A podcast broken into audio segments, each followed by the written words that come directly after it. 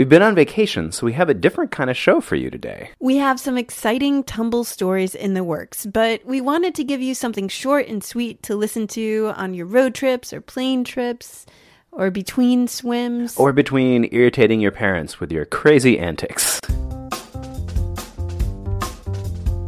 Hi, I'm Lindsay. And I'm Marshall, and welcome to Tumble, the show where we explore stories of science discovery. Today we're talking about the man known as the father of evolution, Charles Darwin, and his five year journey on a ship called the HMS Beagle.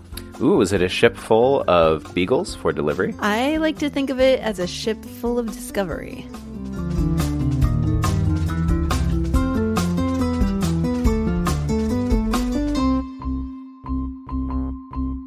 So, a couple of weeks ago, scientists came from all over the world to Austin, where we live, for a conference. Ooh, a conference. That's a great way to get free coffee and donuts. exactly. Or if you're in Austin, tacos.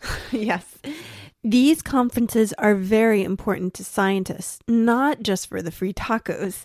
It's where they get inspired with new ideas. This conference was for evolutionary biologists people who are trying to figure out why life is so diverse and how it changes over time. And when we'll be growing a third arm. Or why that will never happen.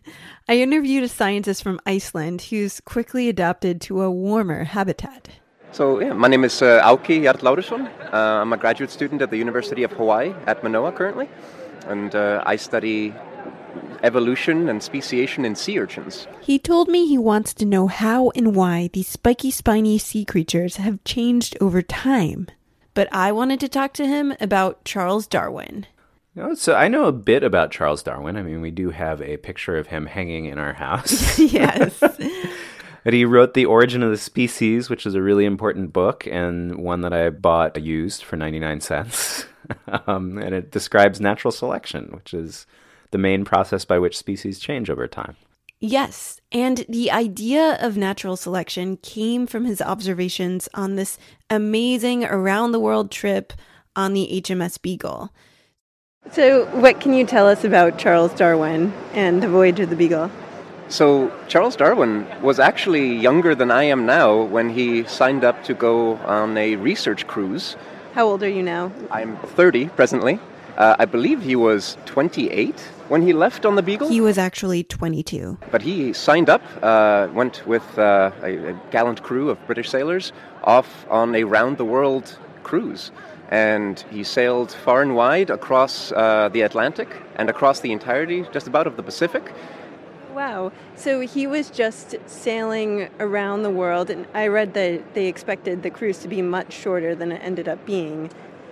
They, um, yes, they ran into uh, numerous uh, difficulties, as you always do when traveling. Um, there were small fires, there was uh, some loss of samples, there were notebooks getting wet, uh, there was some mislabeling of things, but luckily uh, Darwin happened to have uh, good people on hand who also kept careful notes.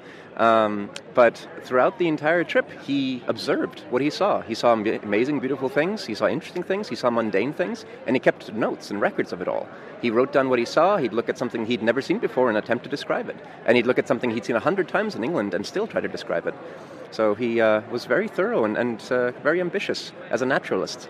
In his journals, he wrote that his mind was a chaos of delight, which is a phrase I find really delightful and would like to use more often.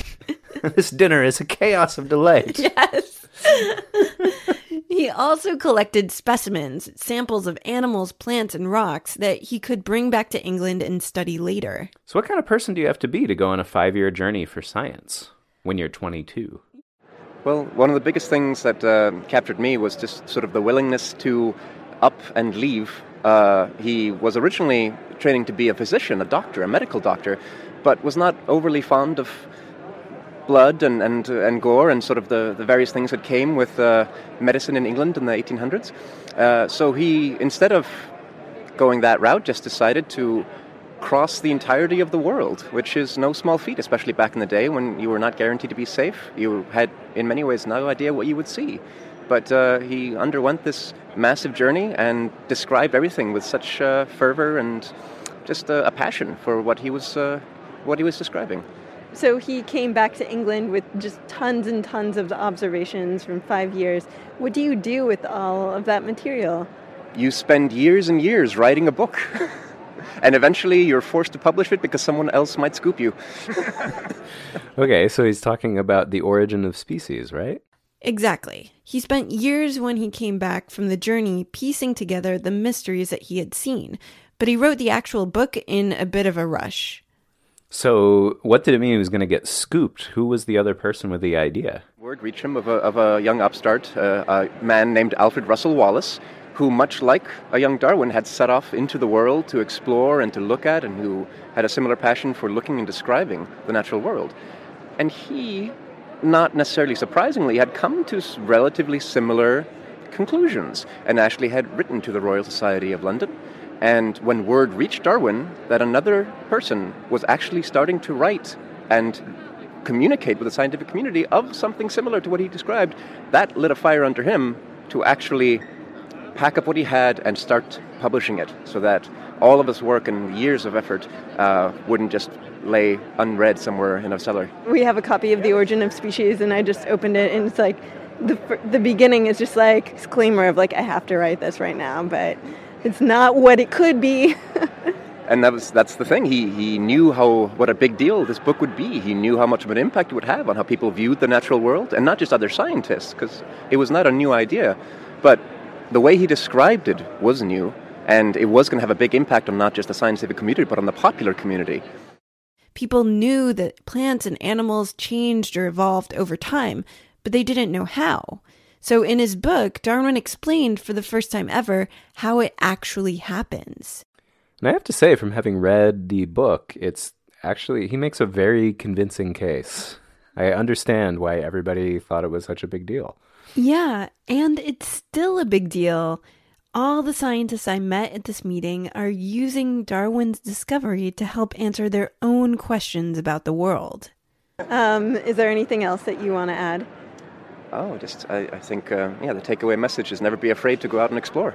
You don't necessarily have to sign up for a five year voyage, though. Yeah. I mean, you can just start by trying to describe an animal or plant scientifically, whether you've seen it a billion times or not. Like, I would describe our dog as uh, possessing very short legs, a long tail. Um, he's got a little spiky collar. He has a propensity to lick you way more than you want to be licked. yes. He also has two eyes and a nose. Probably internal organs, though I've never taken a close look at those. Yeah, we can't know. He seems to have a stomach because he eats a lot. yeah. Send us your scientific descriptions. We'd love to hear them. Yeah, of anything, of bugs, plants, your sister, whatever. That's our show. Thanks to Alki Larson, PhD candidate at the University of Hawaii Manoa, for sharing a Darwin story with us. Thanks as well to Dr. Mohamed Noor, Dr. David Bryant Lowry, and the organizers of the Evolution Conference and we will be back very soon with a regular episode. In the meantime, if you go on our website, tumblepodcast.com, you can learn more about Darwin and the HMS Beagle, sign up for our podcast recommendation newsletter, and donate to our show. Uh, our associate producer is Sarah Lentz. I'm Lindsay Patterson. And I'm Marshall Escamilla. And tune in next time for more stories of science discovery.